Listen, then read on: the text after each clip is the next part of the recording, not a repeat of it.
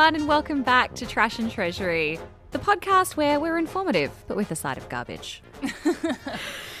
That's a pretty apt description. And so, for our informative segment of today's episode, we're going to be talking about contraceptives. So, reproductive healthcare is a really important human right, and we do have access to a lot of great uh, contraceptives, although we will argue men could probably have access to a few more contraceptives. But we're also going to talk about what did it used to be like? Hundreds and even thousands of years ago, what are some of the wacky ways people used to stop themselves from getting pregnant? I've always wondered that when watching TV shows about the olden days. Always want to know what they used to do. Well, I have looked it up, so I'll tell you all about it. Very exciting. And then for our trash today, we are talking about a topic that I'm very excited about dance reality TV shows. And this is a topic that I have a lot of feelings about and I love very much. So I really can't wait to get to that. It's kind of the equivalent of uh, Hamilton and Taylor. You've been petitioning for a long time that you really wanted to talk about this, so I've let you go wild. And look. I'm excited to hear what has been all the fuss about for the last maybe 15 years of your life. That's right. And all those times that I forced you into watching dance clips that you didn't want to, it's um it's all gonna bring it back home for you, babe. but before we get to that, let's start with contraception.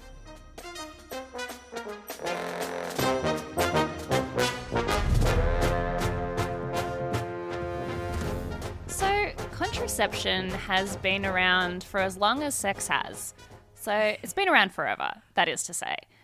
And it's a really important part of a society, and it's something that, um, yeah, as I said in the intro to today's episode, it is a human right to have reproductive healthcare. And it's funny that actually, like, people do think of these things as quite modern inventions, but in fact, actually, reproductive contraception sort of things have been around for years and years. But it's just that in some societies and times, such as the Dark Ages, people were more mm. conservative and things were sort of taken away.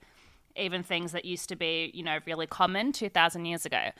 And now, you know, we've hmm. got a lot more things available. But before we go and talk about the things we have available in today's situation, I wanted to just learn a few things about the contraceptions of yesteryear. And now, Yes. do do not try these at home because we will speak at the end about some better modern options. But have you ever heard, Miranda, about any of the old no maker baby little things they used to have?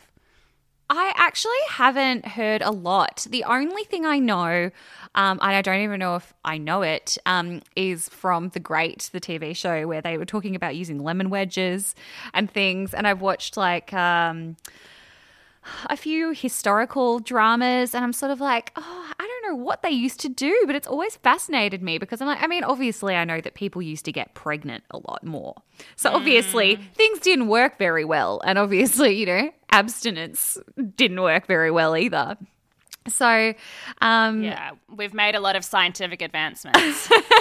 that's it. So, I, but you know, there were people who, you know, um, had sex for work and had to, uh, and they still are now, but you know, they had to figure something out and they had to try all these different things. So, I literally don't have much knowledge of this, and I'm so keen to find out. It's really funny you mentioned lemon because lemon is one that I looked up as well. So people Really? believed that uh, citric acid in lemon had sort of spermicide qualities. Yes. And so that having lemon was like a useful thing to use a lemon wedge or to soak a sponge or a cotton in lemon juice and then insert it up there. Yeah, yeah. And so, yeah, the great is quite historical in that regard. And a great fast fact about that is rumor has it that Casanova, the famous Venetian ladies' man of the 18th century, right. used to make a little diaphragm out of half a lemon and carry it around and be like, don't worry, ladies, I've got this lemon you can put up there over your cervix. So he would just take it around to his ladies and like just be prepared. Hopefully, kind of like a new lemon bringing a each condom. time. It's not COVID safe to share those. That is I like disgusting. sting. That's what I was thinking. The pH that? is not quite right. Oh, wouldn't that? No. Wouldn't that really hurt?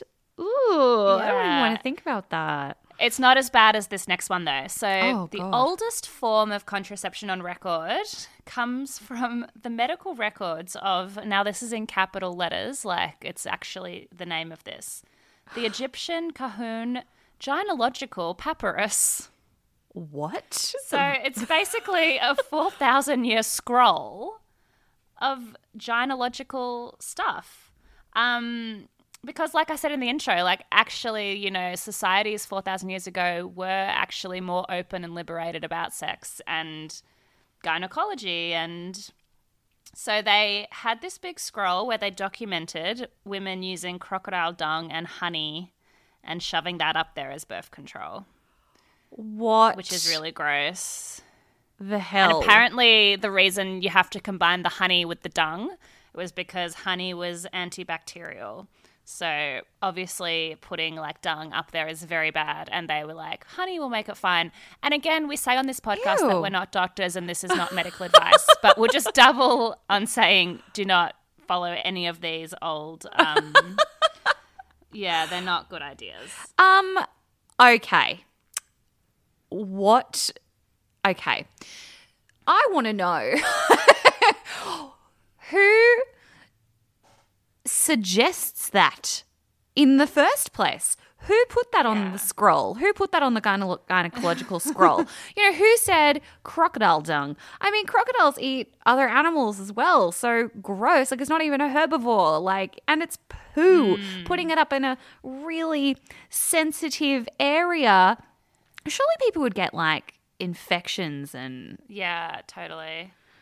yeah. And I think if this did work, the only reason it would have worked is because you would have smelt so gross, people would have just stayed like 10 meters away from you. So that's right. that would be the only contraceptive benefit of that. Who honestly could have thought of that and thought, hmm, crocodile dung? I know. I know what we'll do. Let's try and use Shove this it as right up there with some shove it right up there. Yeah. But there's another one that actually sounds really awesome Okay. called the Silphium plant. And it's from 2nd century BC. The ancient Greeks swore by this plant for birth control, and it was also an aphrodisiac. Right. But basically, it was so awesome that everyone wanted it and used it, and that plant has gone completely extinct. oh. so how does it work? Sorry. So you eat it and it. Yeah, it was um, it was the seed of a plant, so it was very valuable because of its yeah birth control and aphrodisiac um, abilities. People tried to plant it in other lands and it would never grow. The only place it could grow was one particular hillside area in what's now Libya. But they've never been able to revive it. And it just, yeah, sounds like they were having such a good time in second century BC. That is so funny. I wonder if the like statistics reflect that as well. But it's so weird that it's um, you know, grown in such a specific area that they can't, they couldn't grow it again. How sad. Maybe that's what we need to be dedicating science to instead of space ex- exploration. That's true. Bring back the Silphium plant. That's so sad that it completely went extinct. At least you can't say they didn't try. They didn't give it a red hot, you know, they gave it a red hot Yeah, crack. red hot go. But that one, you know, seemed pretty cool. One that does not seem cool and seems really gross, and I'm really sorry for anyone alive in the 1600s. Yeah. But do you know, like condoms back in the day? Uh, yeah. Lambskin. Yeah. Like Ew. bladders and intestines. That is so disgusting. So, speaking of things that definitely don't work, I have these two final ones. So, one is that you could wear an amulet or a good luck charm, which was made of a bone taken from the right side of an all black cat strapped to your thigh. So There's a lot to unpack in that sentence. Um, no. So I think that's just a very strange, superstitious one from like particular period of time. It's also just so cruel. Why do you have to kill a cat to get the bone, to get your contraception, to strap it to your And thigh? also, they're killing twice as many cats because they only want it from the right side. exactly. Yeah, it's very sad. that is got to take the cake for the dumbest thing I've ever heard. But Well, this one might challenge it as Oh. well. It's less cruel, but this one is also not going to work. so this is um, another ancient Greek physician, Right. Dioscocrates, who recommended wearing a necklace made of an asparagus stalk. Which, look, sure. Sure. no cats were harmed. Yeah. No cats were harmed in the making of this necklace. Asparagus stalk. necklace. Totally. Oh my god. But what about um, some examples that actually work? Oh god, they're just not as hilarious as that. But um, my god, we've come a long way. But I think it's important for our journalistic integrity just to make sure It's true. people don't think we're, you know, we have to give a balanced uh, a balanced podcast. Yeah. Yes. The most common form of contraception in Australia is the pill. And uh, a a lot of people are quite happy with the pill. Um, there's lots of variations of the pill, estrogen and progesterone based kinds of ones. Um, a lot of the statistics, this is one that I just, it's a, basically a hill that I'd like to die on at some point. But um, um, that people who report that they get pregnant on the pill are not taking the pill correctly, like 99% of the time. And a lot of Yeah. the reason is because the pill is effective, but you have to take it every day. It's the most it's the most effective if you take it straight away, but you do have some leeway if you forget a couple of hours. The mini pill, you don't have any leeway. You have to take it like on time. Otherwise it dramatically reduces the effective, yeah. effectiveness. Yep. Um, and if you have any vomiting or diarrhea, you literally don't have time to absorb that pill, which means that you then null and void your next seven days, basically, because if you've missed a day, um, you've got to wait another seven days before you have sex again. Well, I guess that's why a lot of people are turning to ones that you don't have to take a pill, um, because for avoiding that reason, yeah. That's correct. And um, interestingly, uh, in America, um, so the IUD, the inter- interuterine devices, kind of like an implanon, uh, which is a chemical that sits in your arm, but it's a different type of one that sits in your uh, cervix, uh, in your uterus. And um, basically, in America, this is the most uh, common form of contraception and basically sec- second only to condoms, I think. Um, but they I'm very shocked by that. they really, really, really advocate for interuterine devices. Um, I actually think personally that Teen Mom, Teen Mom, sorry, um, Is really helping market them. uh, well, there was quite a lot of talk about them in the show, Yeah, that's and so interesting. it really brought it into the mainstream that this is something that you don't need to remember. Um, it doesn't matter what kind of you know night you have, or if you have an illness, you don't need to remember to take a pill.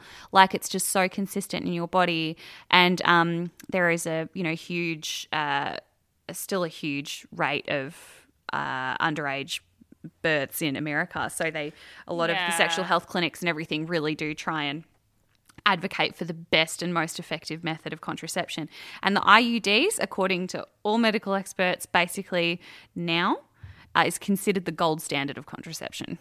Yeah, IUDs are awesome. They're Before we move on, though, I want to talk about the statistic you said about because I was shocked by that statistic that it's the most common contraception used in America. Because I think Yes, it is shocking. if you broke down that statistic, the true most common contraception would be none because they don't have adequate sex education.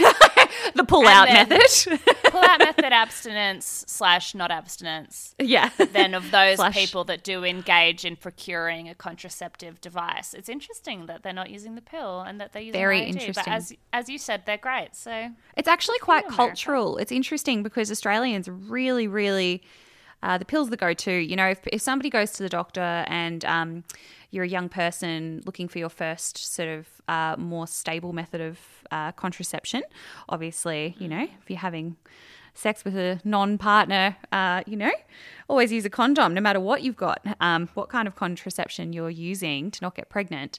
But the pill seems to be just what doctors will sign you up for. They'll give it to you straight away. Same thing happened to me.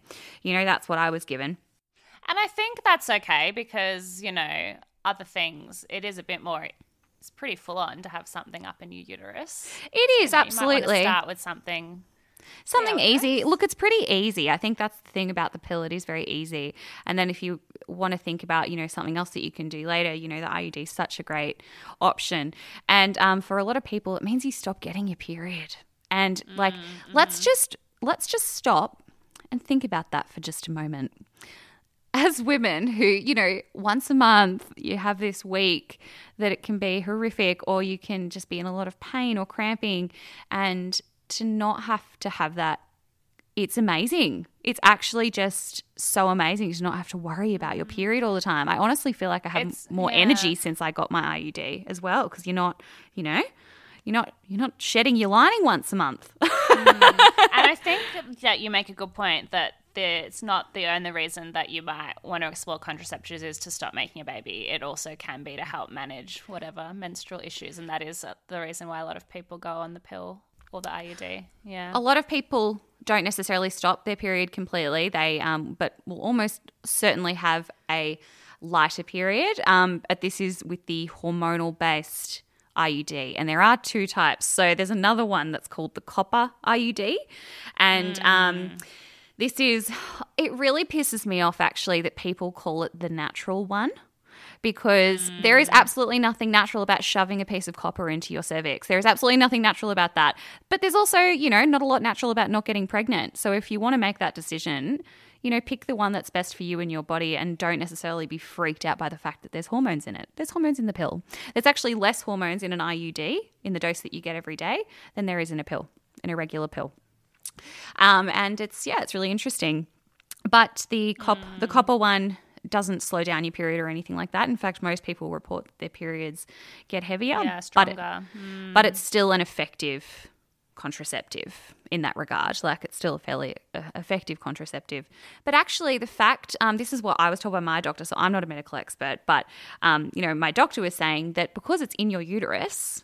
It's actually um, you're able to have a lower dosage because it's lo- it's localized Doesn't have to get around the whole body. doesn't have to get around your whole body. Um, it's, people don't report like a humongous amount of side effects, although I do have friends who have not had a good experience on the IUD. So it's not for everyone, and your your method of contraception is totally individual. Like it's just everyone has their own thing. I have a friend who can't use pretty much anything other than condoms just because it is just she's too reactive, too reactive to every form of contraception available to her. I think it's interesting you bring up the sort of, you know, risks associated, particularly previously. And yeah, there are risks with, you know, anything. And there has even been um, a lot of risks for particular brands of the pill in relation to blood clotting, Yes. as well as always being, yeah, risks associated with any um, procedure that, yeah, are worth talking to your doctor about. But what I think is interesting in terms of the risks is that has been the main reason why there isn't a male pill. It's just that our medical standards of testing are much more stringent now than they were in the 60s when the traditional pill was developed. And the sort of side effects, a lot of people are arguing um, that the side effects reported in male pill trials are just the same side effects women get for the pill, hmm. but they're just not tolerated anymore the same way they used to be, like moodiness from hormone imbalances. And women are like, yeah, we just have that. Yeah, that's just what happens.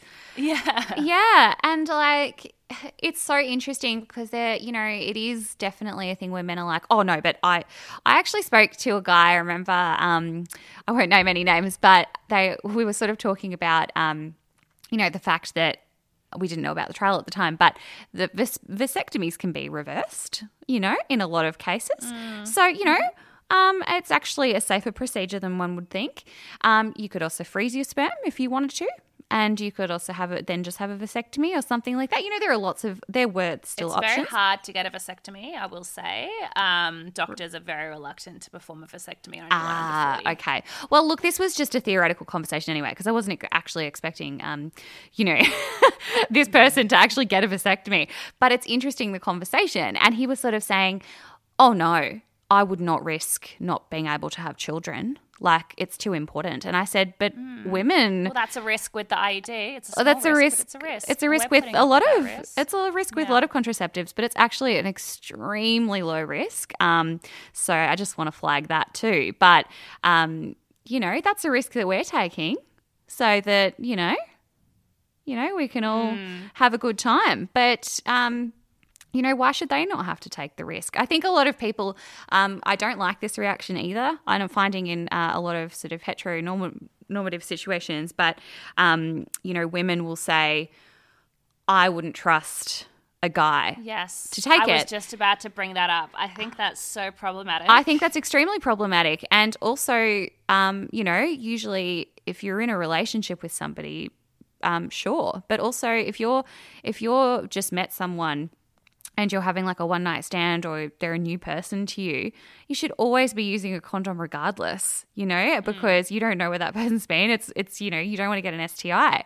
But at the same time, you know, if you're in a partnership, you both have to trust each other with your decisions. And if that means that, you know, someone could take the pressure off, um, you know, women for a change, like why shouldn't we be able to trust our male partners?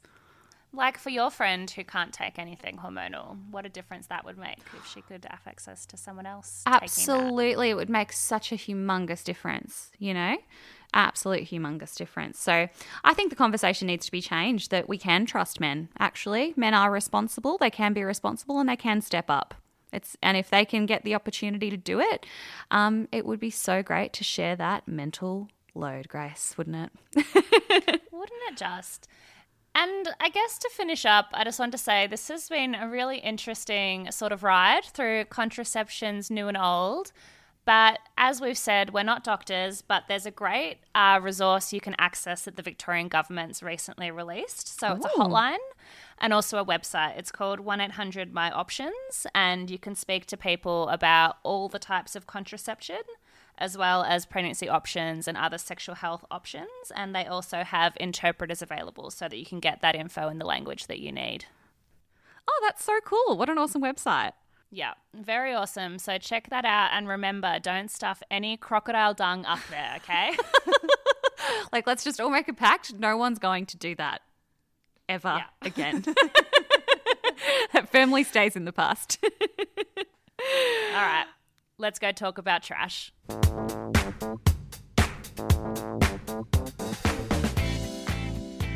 So, as you know, we've done a few of Grace's favourite topics lately, being Hamilton and Taylor.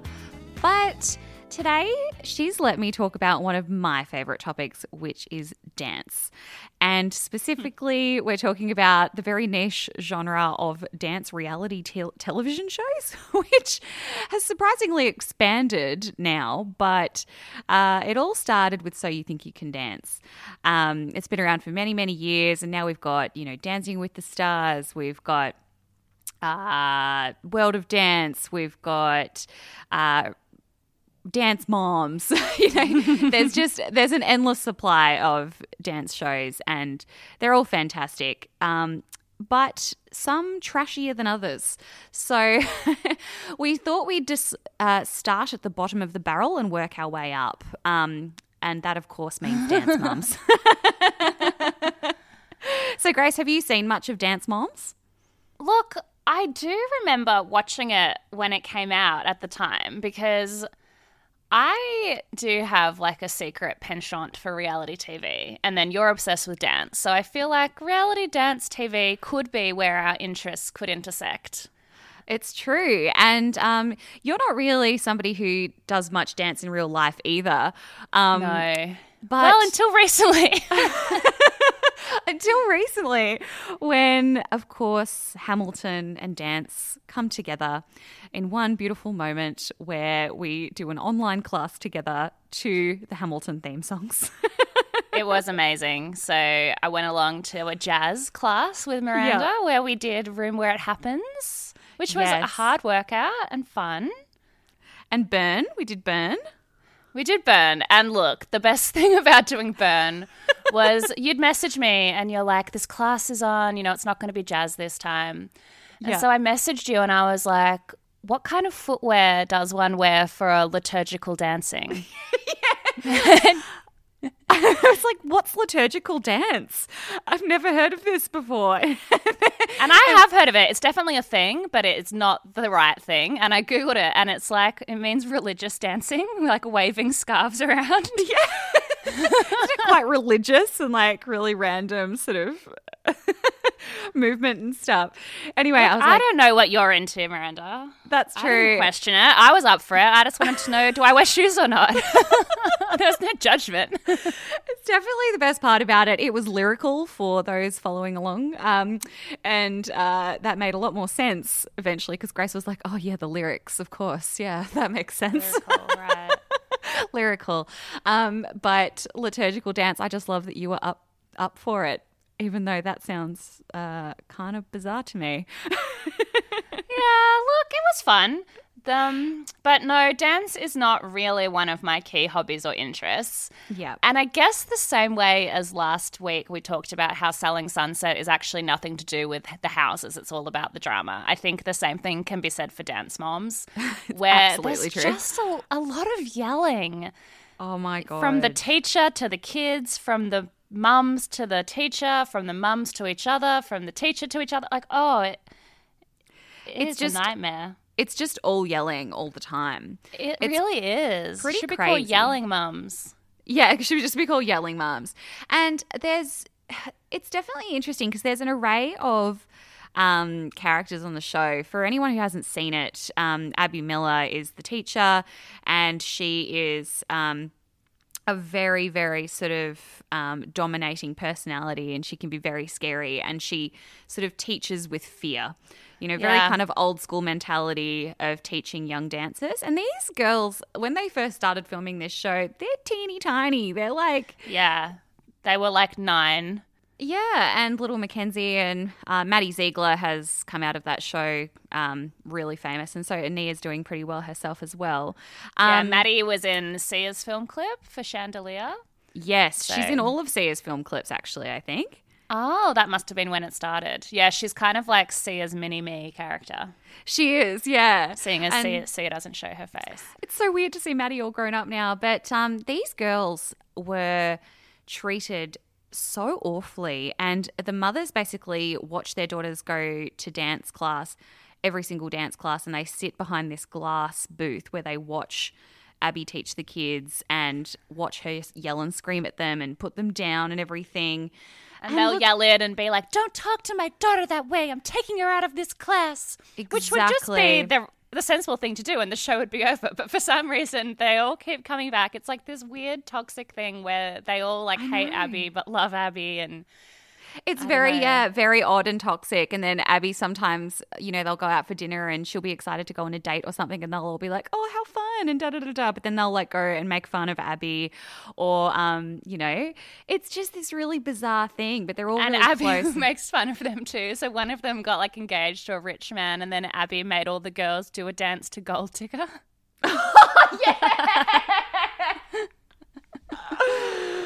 that uh. was brilliant. I love, I, I do ha- love Abby a little bit.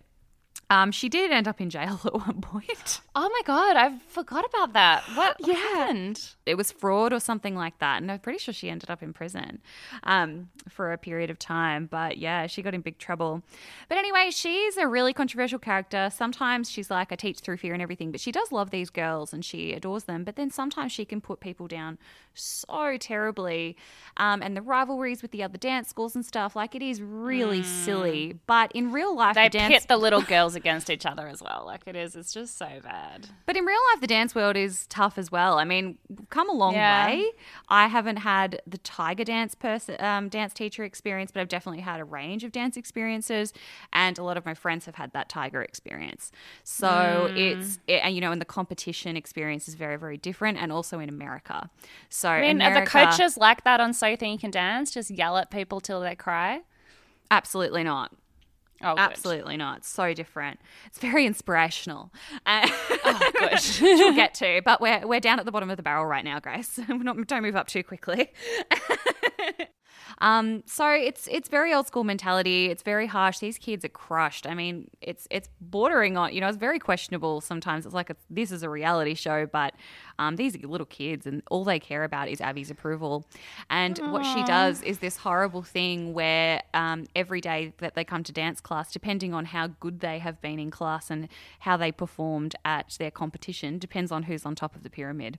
And she literally A physical pyramid. a physical pyramid and she starts at the bottom and she works her way up with photos and reveals who's at the bottom because they did the shittest job that week or they came last.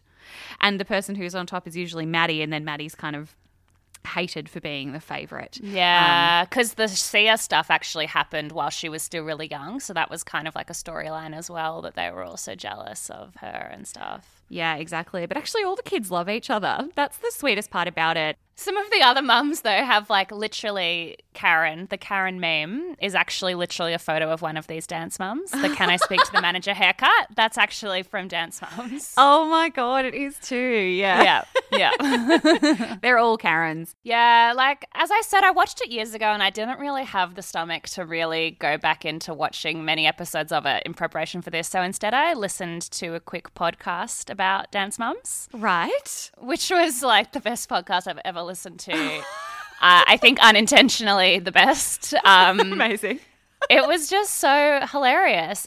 It was like this 12 year old girl's stream of consciousness, sort of describing her bedroom and her family and talking about dance moms and the dog interrupted and her dad interrupted and she's talking about her Pinterest account and she's talking about this and that. Like it was so good. Um, I didn't really get much facts about dance mums worth sharing, but I did highly um, enjoy this podcast. Which sadly she stopped making podcasts because she said she's got to go back to school and she's got her second Pinterest account to run. I love that. It's like it's like a really professional podcast host being like, "All right, look, we're coming to the end of our show. Um, we're pursuing other interests. You know, we've got you know three jobs." And she's like, "Look, I've got another Pinterest account to run. Um, so it was fun while it lasted." and it was. It definitely was. But I think that's enough for dance mums. I yeah, let's let's creep out of the bottom of that barrel. So, a much nicer show, So You Think You Can Dance. Um, it started years ago, actually. There's been 16 US seasons, and there's also. Whoa, it's like Grey's Anatomy rivalry. It's like Grey's Anatomy, yeah, very much so. Came out around the same time. It was very formative, and um, in my high school years, and um, there's been Australian versions, US version, uh, US versions, Canadian versions. It's it's worldwide, really, and it's just made such an impact. But I have to say, American dancers compared to the rest of the world, they just shit on everyone. Um, they shit on everyone.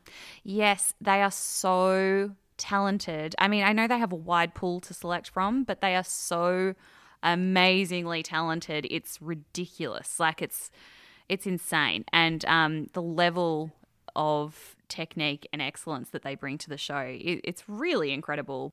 Why do you think that is? Is it because they have a different culture where we're basically saying with dance mums, for example, like that's so mean, just let kids have fun on the weekend, whereas they're like, they, you know, excelling is the most important thing. Yes, and I think they've also got um, a really entrenched culture of dance um, through the generations as well. They've also got lots of different forms of dance, lots of hip hop, and sort of um, all these new styles of hip hop, you know, from the streets and. Um, you know, they're really, it's really kind of amazing. And I think that the technique and how they train over there is just so, they've got so much opportunity and they've got so many amazing choreographers. They've also got so many production companies. They've also got lots of, um, uh, Broadway performances that they can go in. You know, it's just, it's really quite huge, the dance world in America. It's really the place to be. Like a lot of Australians I know who've um, succeeded in the dance world have moved to LA, you know, or New York. It's basically just where it's at, is in America. Um, and so a couple of the so the main host is Nigel Lythgoe, who's this old guy, um, and he's the show creator as well. And he uh, used to be a ballroom dancer and tap dancer, and he he's just kind of like this British um, guy who loves dance, and it's kind of really funny when he tries to critique hip hop and things like that. um, then there's like this other lady called Mary Murphy who is basically just known for screaming um, and like going wow wow and like putting people on the hot tamale train and stuff. So it's very American in that regard. And then there's basically just guest judges after that, um, which one, Grace, you will love. Debbie Allen is actually a dancer. Uh, she's got her own company. I think it's called Debbie Allen Theatre or something like that. And she might also be known to you as Catherine Avery. Ca- Oh my god! Yes. The famous uh, urologist on Grey's Anatomy. That's it, the famous urologist. she is so beautiful. She's such an amazing dancer, and um, like that's her primary career. Acting was second. Yeah. What? Yeah. How acting are people not talking about that? And why has Shonda Rhimes not done some sort of dance opportunity for It's her? a ridiculous. But she also featured on Dance Mums. One time when they were they were um, really pissed off at Abby, they all went and sought sanctuary with Debbie Allen at her studio, where she um, inspires people because of course she does. And um, yeah, she's a really great guest judge when she comes on. Also, Maddie Ziegler from Dance Mums was also a judge on So You Think You Can Dance for Oh, a cool. for a season of um, the next generation, which was a kids version of So You Think You Can Dance.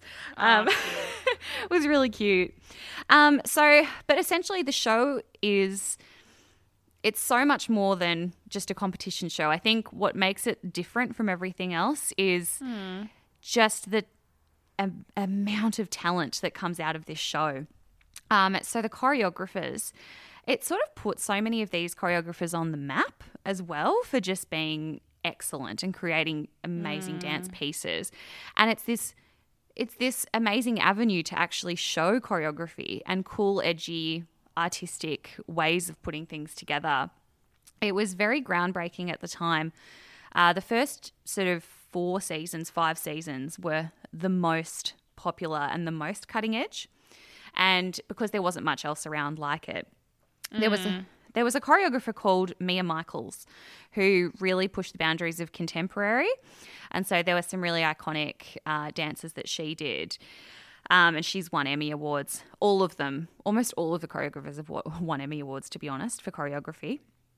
Um, and there's Wow. also another really popular one on the show was Mandy Moore, um, who uh, was specialised in jazz, and Who is she- not the Mandy Moore the singer, as we discussed a couple of weeks ago. So Mandy Moore had an iconic routine called Body Language um, to Queen, uh, which involved suspenders, and it was just so cool. um, I highly encourage everyone to go and watch Body Language by her. It was fantastic. Um, and there's another choreographer called Wade Robson who was very, very uh, featured heavily on the show um, and did really cutting edge routines. And people spoke about this in the, in in real life. People were just so inspired by his routines and his style and his wackiness. He is actually he was a. Uh, involved with Michael Jackson, Wade Robson. Yeah, I know Wade Robson because, as I've talked about before, I've like watched quite a few sort of of these documentaries about survivors, and there's one called Leaving Neverland. Yes. about Michael Jackson, and it goes. It is just about two survivors for a whole documentary, and one of them is Wade. So yeah, I actually know a lot about him. Uh, yeah, he's. I, had no idea when I was watching it because to me he was just the wacky choreographer. I had no idea about his history with Michael Jackson. It kind of explains a lot though in his in his approach to dance and his um his style.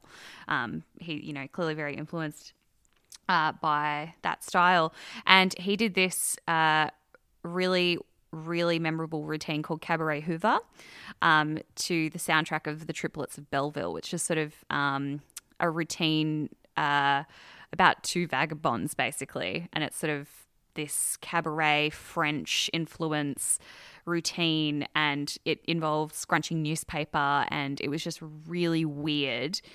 And hmm. there was just nothing else like it around at the time. I think going back and watching these routines now, I've seen a lot of things since these these routines were put on mainstream hmm. television. A- But these were iconic. These were huge and groundbreaking at the time. Like it just it really transformed the accessibility in the mainstream world of dance.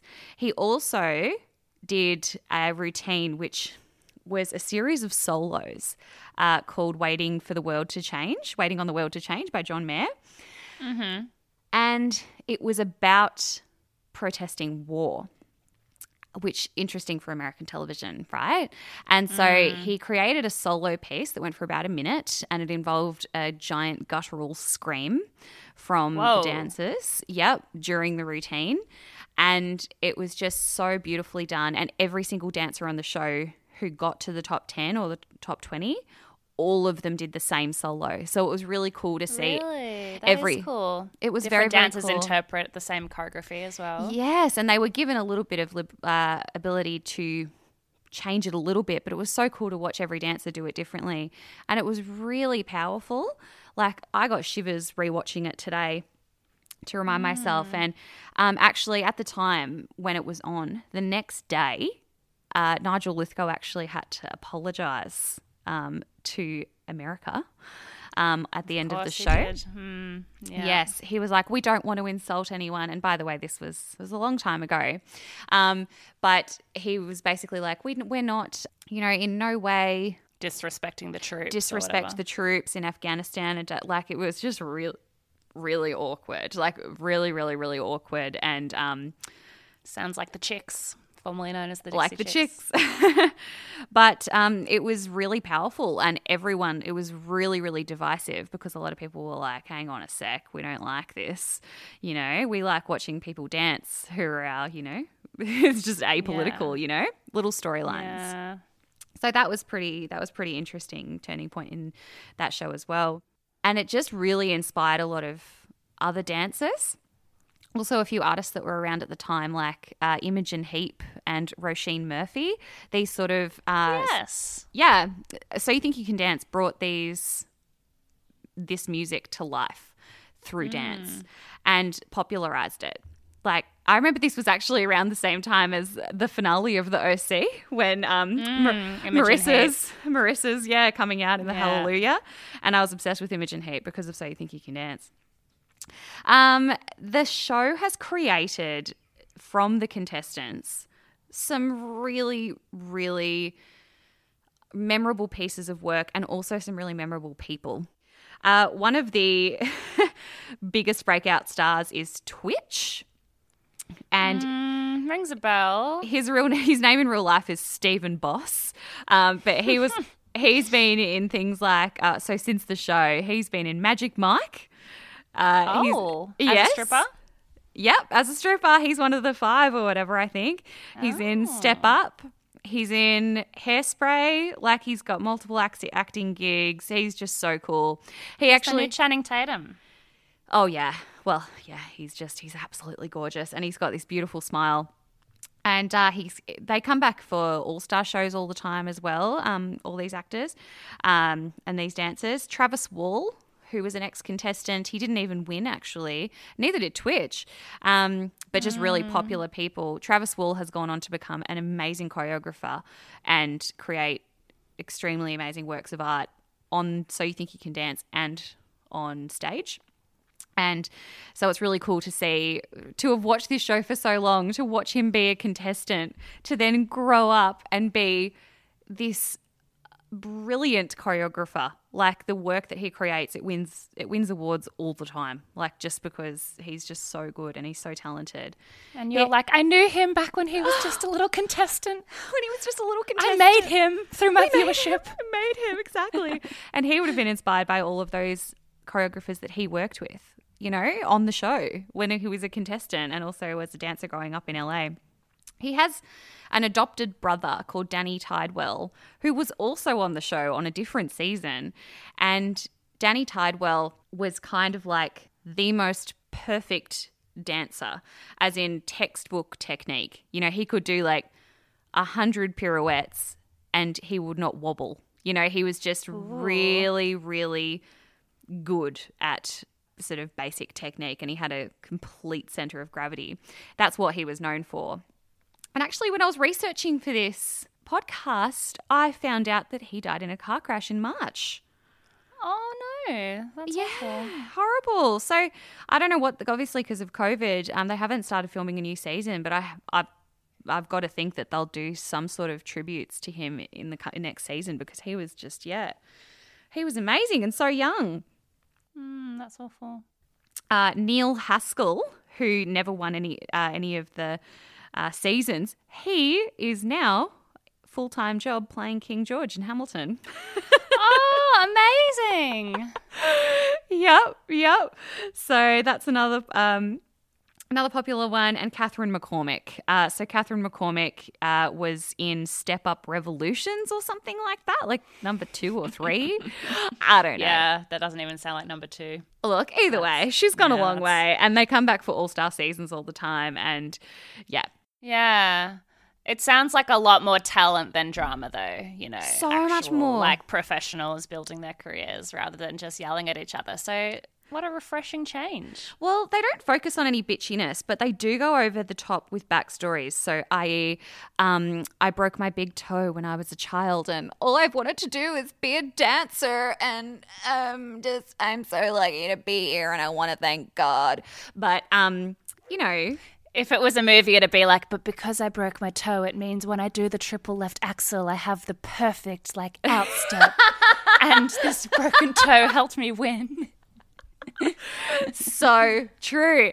So they do that a bit. It's a little bit American in that regard, but um, And as you discussed in a recent hill, you're not here for the backstories. I'm certainly not here for the backstories. And look, even though they focus on the backstories, it's not about bitchiness. And to be honest, they're so busy and they're so tired.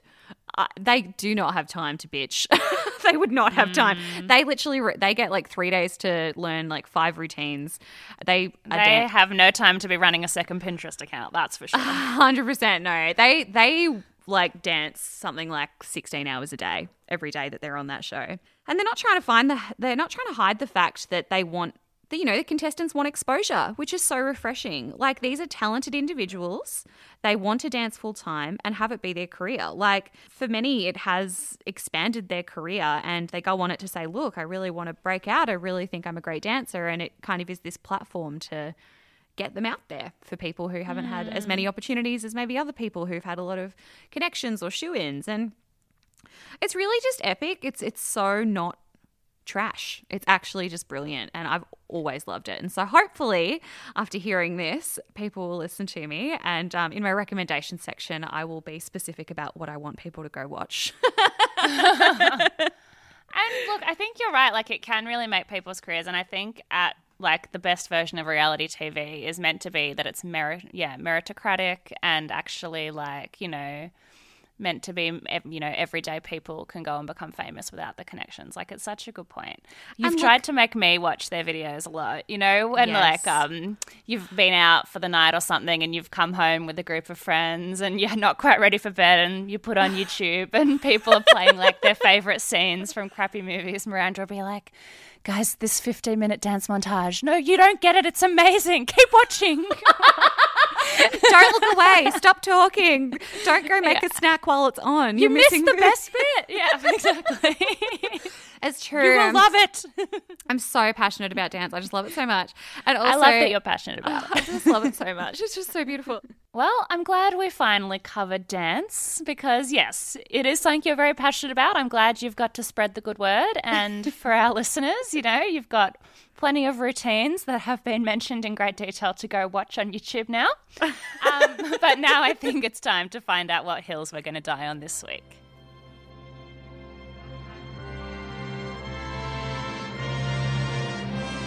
The hills are alive with the sound of music. With songs So this week, my hill to die on is. Instagram, and specifically Oh. long form Instagram posts. It's a no from me. Um, Oh. Yeah. they are the worst. Literally nobody cares. It's so self indulgent. I can't stand it. Whether it's positive or negative, long form Instagram posts need to go. what do you mean by a long form post? Like a long form post that has multiple paragraphs, Grace. I don't care enough to read it. And sometimes they're like so long as well. Like, but they can be different pages of them. But sometimes I'll just go see more or whatever, click down. And it's like, oh my God, this is like, I have to scroll through this. You know, this is, there's so much to read. Like, I'm not going to read it. Do you not hate them? Well, I'm just thinking of my 1500 word Taylor essay. You know, you don't have to read them. There's an audience for them, I'm sure. Okay, your Taylor post was hilarious. It's totally different. And it's totally different. Obviously, that was hilarious, and I read every word. Um, So do these? You mean like your friends' captions or like an celebrities? Uh, just yeah. like randoms. anybody anybody who's Anybody. like doing a like revealing post as well like i just want to like express how many emotions i have and how i feel about everything and you know name all of those things and then explain it in further detail and then do a history of their life and then recap that See, history I And- think I disagree with you, and it's the same way I think I disagree with you when, well, when you said you don't like backstories on reality Yeah, shows. And so I'm like, true. I'm here for it, and I think this is just the 2020 equivalent of a blog. Um, and I think you know. Maybe the issue is that it is right in everyone's faces, whereas with the blog, you had to actually log in and like read that thing. yeah But you know, I quite like Blogs those sort better- of confessional, insightful posts about someone's internal experience. I think that's that's interesting. I don't know. I don't know. I, I think it's just that, like, if I was to read an article on a website, sure. Like, I'm reading a long piece of content um, that I chose to click on because I've, you know, going Yeah. searching for an article. If I'm Your on issue Instagram, is you did not sign up for this long form. I did not sign up for it. I'm here for the lols. Humans of Melbourne profile. This person has voluntarily put up about themselves. Exactly. Involuntary posting and like about just oneself. It just feels very kind of oh, just so self indulgy and it feels so performative. And I think it feels so performative in um, both the positive sense, like when people have really happy, grateful, hashtag grateful posts, like they piss me off a lot. Um, if people have negative posts about um, feeling emotional or mental health issues or something, I respect that they're being open about it. Um, but I just feel like it's still also sometimes quite performative and still not necessarily the true experience. I feel like on Instagram, accompanied by a picture and like in amongst all their other posts of all other really fake things, it's just, it it doesn't feel authentic to me. I'm just I'm not here for it. If there's something really funny that someone wants to post or like um they can be like there's an article that I'm about to write about this. Click here if you'd like to read more. You know? And then I can make a decision to to read it. But I don't want to see like and all these little birdies and all the little emoticons that they emojis that they use in these long form posts. I'm just I'm so not here for it. Just yeah, just no. Just stop doing it, people. I hate it. I don't know. I think I'm not with you on this one. I think that it's okay that um, you know, Instagram is a democratic place that people can have a voice in the media that they wouldn't traditionally be able to have. And I think it's nice that people are saying these confessional, personal things that aren't usually in the media narrative. And, you know, you can scroll past, you can unfollow. That's I so think true. you do you. Post your long form emojis. I don't know. I'll read them if Miranda won't. But what about doesn't it like the thing is it doesn't feel authentic to me. It feels performative. So that's why that's why I also don't like it. Mm. It's true.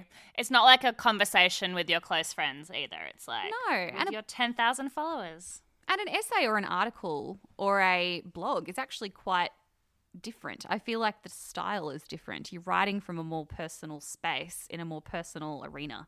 Instagram just doesn't feel like the right thing for it. But then again, it's become a huge trend. Obviously, some people are reading it.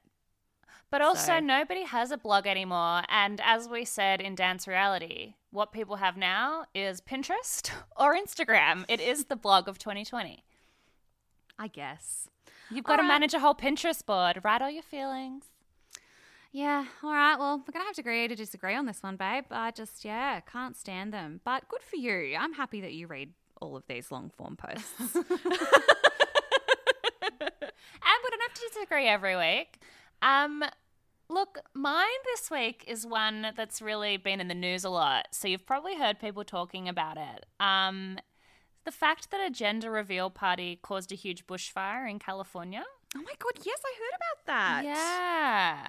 But my hill to die on is that the wildfire is not the issue with gender reveal parties. Okay. And I'll explain.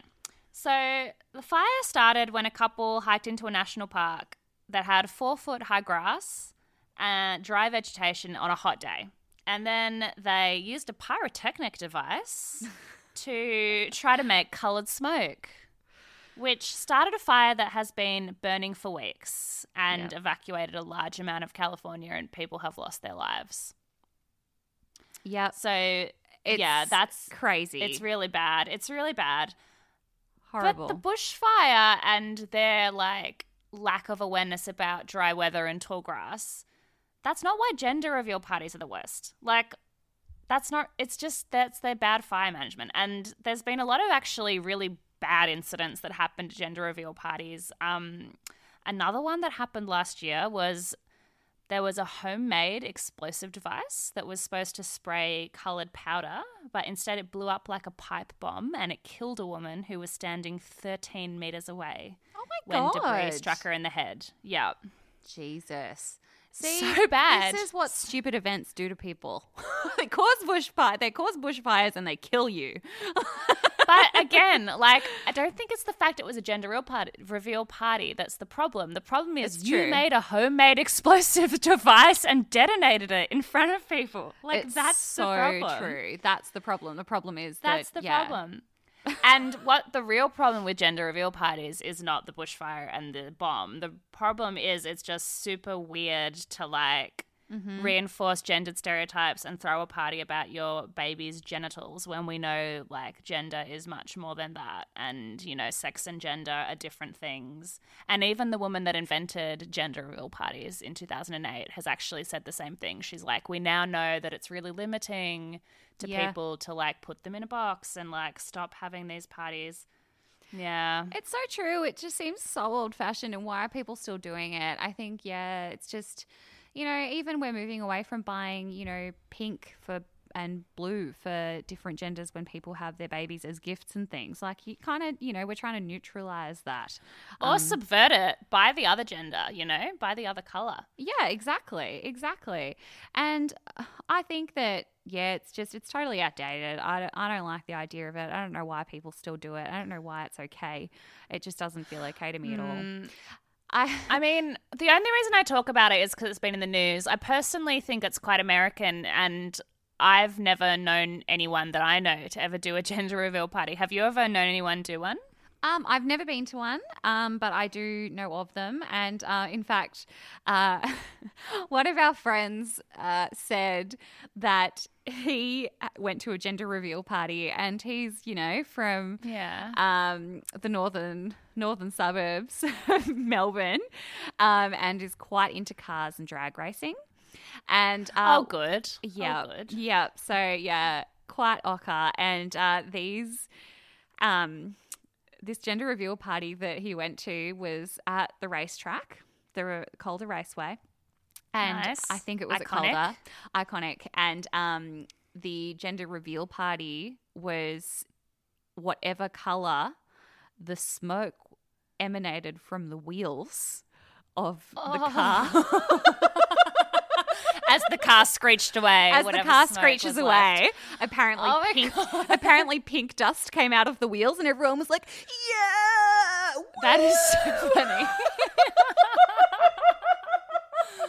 I, I, have love to say that that happened at the Calder I have to say, if there so was funny. if there was a gender reveal party, I don't think anything could be problematic enough to keep me from that experience. Like I would be front and center.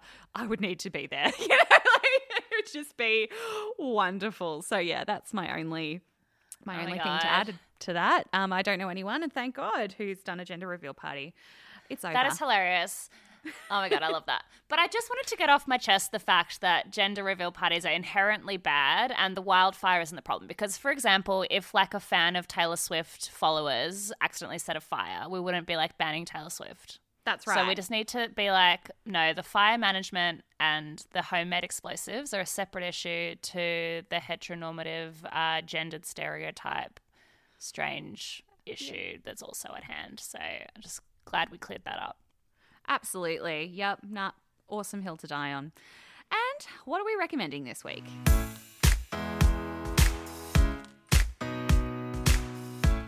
So, my first recommendation this week, you may have heard about it because I feel like a lot of people are talking about it, ironically, on Facebook. And it is called The Social Dilemma.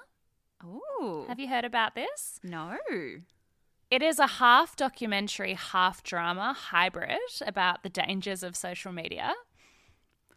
Okay. So It's quite a weird format. And so part of it is just standard documentary talking heads. They interview kind of all the creators of various social media. So, for example, they interview the person who created the like button.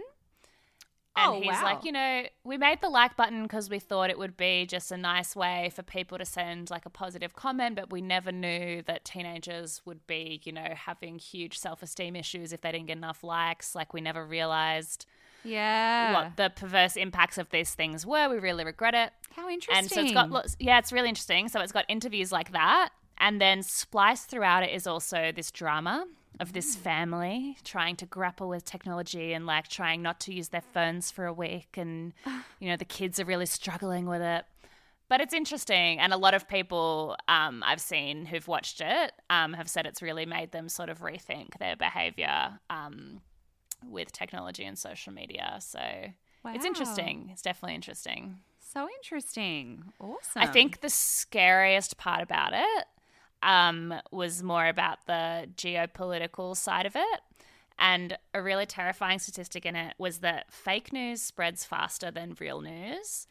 And that um, opening up to the free market, these sort of social media platforms, means that they actually have a lot of power to sort of regulate um, basically the political climate. And it was showing all of these Wow. various like riots and strange sort of things that happened. And it sort of goes back to our episode a couple of weeks ago about QAnon as well Yeah. and how like things like that can fri- thrive. And they were sort of saying, like, we actually need to outlaw some of these social media markets and fake news. And she's like, that's not radical. Like, we've outlawed industries before, we've outlawed child sex trafficking. Like, this is just as harmful in some ways. So, yeah, it's very interesting. Wow. That sounds fantastic, actually. Mm, It's Yeah. on Netflix. I can't wait.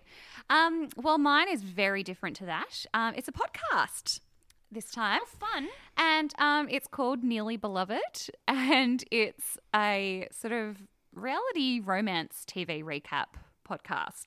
So they recap MAFS, they're recapping The Bachelor, they recap The Bachelor in Paradise. Um, two Aussie women, uh, you know, victims of the pandemic, recording from a distance, just like us. It's Um, us, yeah. They're so funny. I just love them so much. And um, I even commented on some of their posts and they responded. So it really made me feel like, um, you know, like a super fan. And um, they're feminists. They talk about um, the crazy stuff on the Bachelor franchise. And um, they totally agree with me about. Um, that editing, you know, people blaming a bad edit constantly on bad Ah. behavior. They agree with me on this. And they also, other people who agree with me, um, which isn't my recommendation, but there's another podcast called Life Uncut with two ex Bachelor contestants, um, Bachelorette contestants or whatever. And um, one of them was on the most recent season of Paradise. And all that stuff with Tim and uh, all that stuff with Jamie and everything. She doesn't say it specifically, but she says, You can't give me a bad edit because I didn't say anything bad.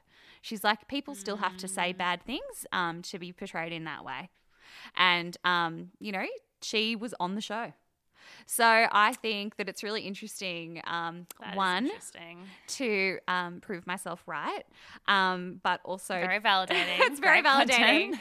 But also, they're just so funny. Um, they've got obviously a really feminist and critical thinking lens on, so it's kind of. Um, they basically sound like us. They're Uh, basically if you listen to them, don't forget about us. Okay? Don't forget about us. Yeah, but they're so funny, and yeah, it's just total trash, and um, it's they're very very funny women. So give them a go. I love that. Yeah, Yeah. I love that. They're Yeah. our kindred spirits. I also have a feel good one as well.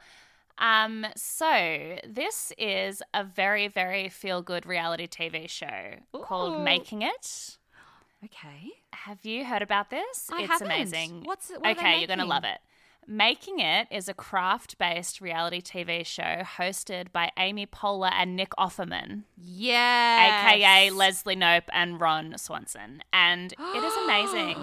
And like Nick Offerman basically is Ron Swanson in terms of building stuff, like a but just without the grumpiness. expert. He's a woodworker And so he kind of is there with like the craftsmanship lens, and Amy Poehler is there just with the hilarious lens. Yeah. And there's about five hilarious. contestants. Every week they have to do a new challenge. And I actually watched the whole first season. You can watch it on the new streaming service called Binge, which you can get a one week free trial. I watched it all um, on the weekend last weekend, and I watched it while I was crafting which was like a fun mood. I watched it while sewing face masks, very 2020 quarantine. yes, and for me. We may need to um, post about this on the Trash and Treasury Instagram because I may have made us matching Trash and Treasury face masks while watching this show. you may have, and it's adorable. I may have um, because I was so inspired. It just was such a nice show. You know, we've talked a lot about reality TV That this nice. episode and whether they can be nice or not. And this one definitely like is just really supportive and just Oh like yeah, sounds there's like a big it. variety of people. Yeah, it's great. Vibes of Glow Up and um, Lego Masters and the Great British Bake Off. Exactly. Yep, sounds brilliant. So keep an eye on our Instagram um, for maybe a photo of those masks and check out making it on binge. Amazing. Well, my last recommendation, as promised, um, is going to be some of the best dancers. Now, look, it's very hard to slim it down to just three, but I'm going to pick my favorite dance pieces that you can watch on YouTube. Um, Well done, babe. We're proud of you that this wasn't a five hour episode. You've done so well. I've done really well. And look, it's going to really hold me back to only do three. But one of the most um, beautiful pieces of choreography um, was actually an audition piece. Um, by a woman called Lauren Froderman, and um, she did at, at Last by Ella Fitzgerald, and it's just the coolest, slinkiest, um, most interesting little solo and it's happy and joyful and it's yeah just it's like it's like melted butter. That's how i feel about it. Um the next one is and i and i rewatch that audition all the time if i just you know i'm on a youtube hole. And um the next one will be cabaret hoover by wade robson um, which Yeah. is the one I talked about earlier, the Yeah. Vagabond Cabaret, and it is very, very, very cool, very edgy and weird. And the soundtrack to that um, movie, where they got that music from, The Triplets of Belleville, is fantastic. If you ever want to look that up, and God, okay, my last one. All right. All A lot of pressure on, babe. so so much pressure. The last one is definitely the body language piece by Mandy Moore, um, which is sort of they're wearing suspenders, very 80s vibes, and it's a Queen song, and just her choreography is so cool. The way she thinks to put their bodies, and it's just a really silly, fun routine, but just just pure excellence. Just really smart choreography, really funny, and really hard hitting, and I just absolutely love it. And then also, after all of those three, just watch everything else because it's amazing. Watch all 16 seasons. But I guess the point is those three are the gateway drug, and once you watch the them, you'll be drug. hooked. Yeah. Absolutely. Oh, God, it was hard to only do three, babe. But And look, you sent me in private message today about 15. I but I might start with those three. so you didn't watch any of them? Is that what you're telling me? No. I had to I- say, you weren't saying, oh, yeah, I remember watching that when we were talking about it in our no. segment. How rude. Sorry. But look, to be fair, I didn't listen to Taylor's new album, so